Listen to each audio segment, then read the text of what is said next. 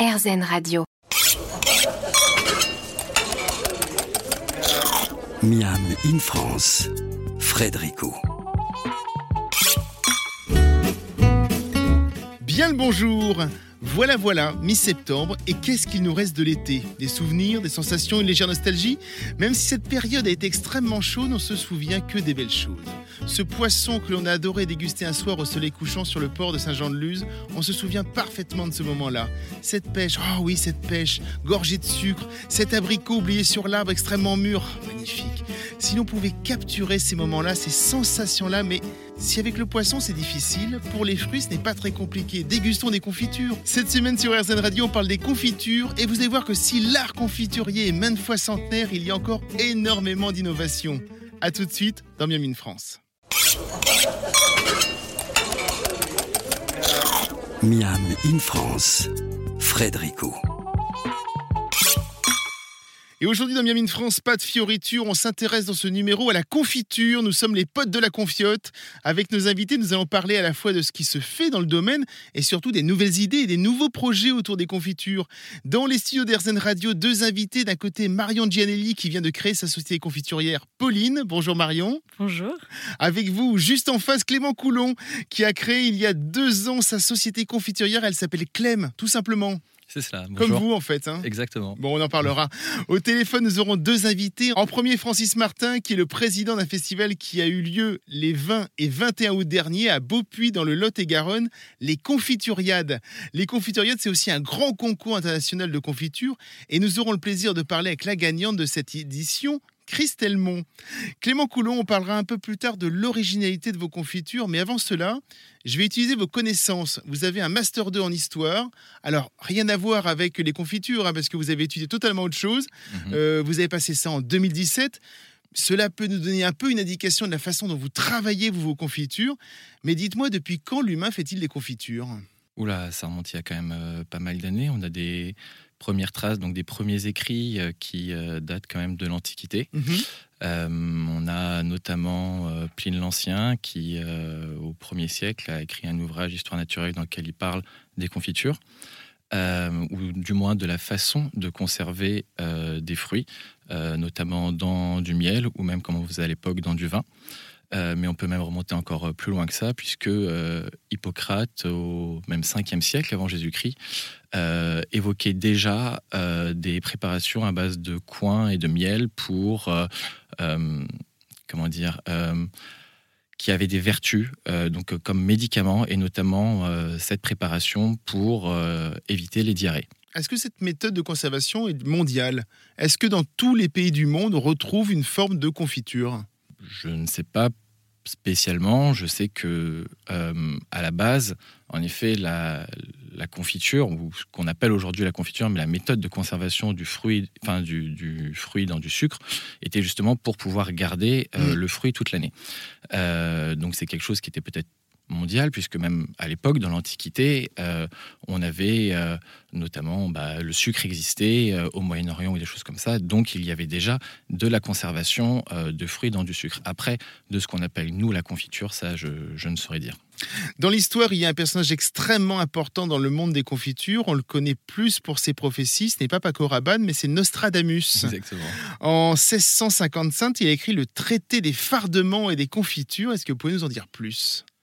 Alors, euh, c'est 1555, je crois, la date. J'avais noté 1600, mais ah. effectivement, je crois que c'est plus 1555. 1555, c'est plus tout fait. C'est la même année d'ailleurs que, que ces prophéties qu'il il a écrit euh, son traité. Euh, Entre deux prophéties, une petite cuillère de confiture. Exactement. Ça. Et en effet, c'est un livre qui m'a beaucoup intéressé, qui m'a justement poussé à faire de, de, la confiture au miel, puisque au sein de ce livre. Donc c'est vraiment le premier livre de recettes, si on peut dire, euh, de confiture qui, qui, existe, et euh, dans lequel il détaille euh, justement des recettes donc à base de sucre, mais également à base de miel, et qui là, bah, pour le coup, sont vraiment des recettes avec enfin, des préparations qui ont des vertus thérapeutiques. Mm. Il y a même, il va très loin, Nostradamus, hein, ses prophéties le montrent, il y a même des recettes qui permettent apparemment de rajeunir. D'accord. Euh, alors, je ne pourrais plus vous citer la recette, mais je vous invite à, consulter euh, son ouvrage.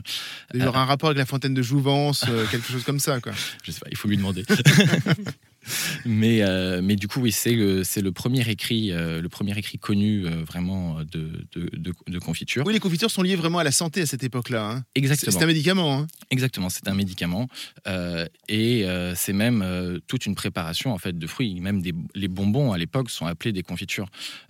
donc, on a des recettes pour faire confire les fruits, pour en faire des confitures également. Des recettes que heureusement, nous maintenant, nous avons des euh, ustensiles qui nous permettent de faire plus rapidement parce que Nostradamus, on a quand même des recettes qui s'étalent sur euh, plusieurs jours, si ce n'est euh, semaines, sur la cuisson du fruit, le mélange avec le sucre, tout cela. Donc voilà, c'est les, les, balbutiements, on va dire, de la confiture moderne. Est-ce que ces prophéties sont un peu plus... Est-ce que c'est plutôt ces recettes de confiture sont un peu plus claires que ces prophéties? Alors... elles sont très intéressantes, mais euh, elles ne sont pas spécialement claires. On n'a pas les quantités, euh, on n'a pas les temps de cuisson, on a vraiment les ingrédients qui sont mis, mais après, euh, c'est vraiment à nous, si on veut les refaire, de, faire les tests. C'est un peu débrouillez-vous, quoi. Un petit peu, oui. D'accord. En gros, il voulait garder ses recettes pour lui, quoi. Sûrement. on parle de confiture aujourd'hui sur RZN Radio avec nos invités, et c'est possible qu'après cette petite pause, on vous surprenne. À tout de suite. Miam in France, Frédérico. C'est peut-être la première gourmandise du matin. Commencer la journée avec une petite note sucrée, fraises, abricots, framboises. Ça fait du bien au moral pour affronter la journée. Et si l'on essayait euh, poivron, oignon ou aubergine Rebonjour Marion Gianelli. Bonjour. Pauline, c'est l'aventure de deux amies hein, qui sortent toutes les deux de deux écoles de commerce. Est-ce que c'est l'envie de travailler ensemble déjà qui vous a rapproché professionnellement parlant? Totalement. Avec Margot, on s'est rencontrés euh, donc en école de commerce mm. et on a toujours voulu entreprendre euh, ensemble. Et vraiment, le secteur qui nous lie toutes les deux, c'est euh, la food. C'est la gourmandise C'est la gourmandise et on teste toujours des, des nouveaux restos ensemble, des nouvelles saveurs, des nouveaux produits et on a toujours envie d'innover. Donc euh, on s'est vraiment replongé dans notre enfance. Et une des choses qui nous lie également, c'est euh, nos grands-mères et le fait que quand on était petite, on faisait beaucoup de confitures avec elles. Donc on a eu envie de revisiter leurs recettes. Euh, c'est ça, Pauline, c'est la contraction des deux noms de vos grands-mères. C'est Pauline, c'est Paulette, ma grand-mère, et Jacqueline, la grand-mère de Margot. Comment vous êtes dit, tiens, si on faisait des, confitures, et puis, tiens, si on faisait des confitures de légumes? Bah, C'est vrai que Paulette et Jacqueline, elles faisaient vraiment des confitures assez insolites. D'accord. Je sais que par exemple, mamie Jacqueline, elle fait beaucoup de confitures à base de potimarron. Euh, ce qui est, euh, c'est déjà un peu sucré le potimarron, donc on peut se dire bon ça peut rentrer presque dans les fruits. Totalement. Et euh, mamie Paulette, ma grand-mère, elle a toujours innové. elle faisait par exemple des confitures de courgettes courgettes citron, ce genre de choses. Et on s'est vraiment rendu compte que dans la confiture, il y avait très très très peu de confitures de légumes. Mm. Donc on connaît euh, les chutneys, par exemple les chutneys d'oignons, ce genre de choses. Mais on s'est dit, mais pourquoi il n'existe pas de confiture de légumes? Donc c'est pour ça qu'on a eu envie de les faire. Clément, euh, Nostradamus, il parle des confitures de légumes ou pas du tout? Alors oui, il y a des confitures euh, à base de, courges notamment. Oui. Euh, ouais, ouais. Il y a des, il y a des recettes avec, avec des légumes, tout à fait. Alors, comme quoi, ce qui est fou, c'est que justement, personne n'en fait. C'est ça en fait. Hein on se pose pas de questions euh, sur, sur la confiture. C'est vrai qu'on l'associe directement aux fruits. tout de suite. On se dit ça permet effectivement, comme je l'ai un peu évoqué en intro, de, de, garder, voilà, pour euh, à la rentrée, on va faire des confitures pour garder un peu les pêches, pour garder ce genre de choses, les, les, framboises qu'il en reste encore, les fraises qu'il en reste encore aussi. Voilà, c'est plus. Euh, mais les légumes, on se dit pas, tiens, je vais faire une confiture de carottes, ça va être chouette. C'est ça, je crois qu'au Moyen-Âge, mais du coup, peut-être que je me trompe, ils faisaient justement des confitures de fruits, de légumes et également de fleurs. L'une des rares dans les fleurs, c'est la confiture de pissenlit que l'on voit encore aujourd'hui, mais mm, c'est vrai mm, qu'effectivement, on voit plus trop. Donc, il y a quatre premières confitures il y a poivron graines de moutarde, il y a oignon curry, il y a aubergine cannelle et il y a patate douce vanille de Madagascar. C'est ça. Alors, patate douce vanille de Madagascar, je me dis, bon, voilà, c'est là aussi, on est dans c'est légèrement sucré la patate mhm. douce, donc on peut faire la. Mais après aubergine cannelle. C'est étonnant. Oignon curry, tu dis bah voilà, c'est un peu l'oignon qu'on va trouver à côté du foie gras aussi, le petit confit d'oignon. Totalement. Et poivron graines de moutarde. Alors là, par contre, ça c'est plus original encore. Ouais. Alors c'est vrai que dans les quatre euh, premières euh, recettes, on a vraiment deux utilisations de la confiture différentes. Alors avec patate douce, vanille Madagascar et aubergine cannelle, ce sera effectivement plus au petit déjeuner. Mm. Et oignon curry et poivron graines de moutarde, plus avec des associations salées. Donc les quatre peuvent être utilisés avec des associations tout de même salées, mm. mais euh, aubergine et patate douce, plus euh, à des fins petit déjeuner euh, ou goûter. Ce qu'on n'a pas encore dit, effectivement, c'est que pour avoir la dénomination confiture, il faut qu'il y ait 55% de sucre. Donc là, vous rentrez dedans? Oui. D'accord. Totalement. Après, il y a quelques recettes, euh, effectivement. Donc, oignon curry à 55%, euh, patate douce un petit peu moins.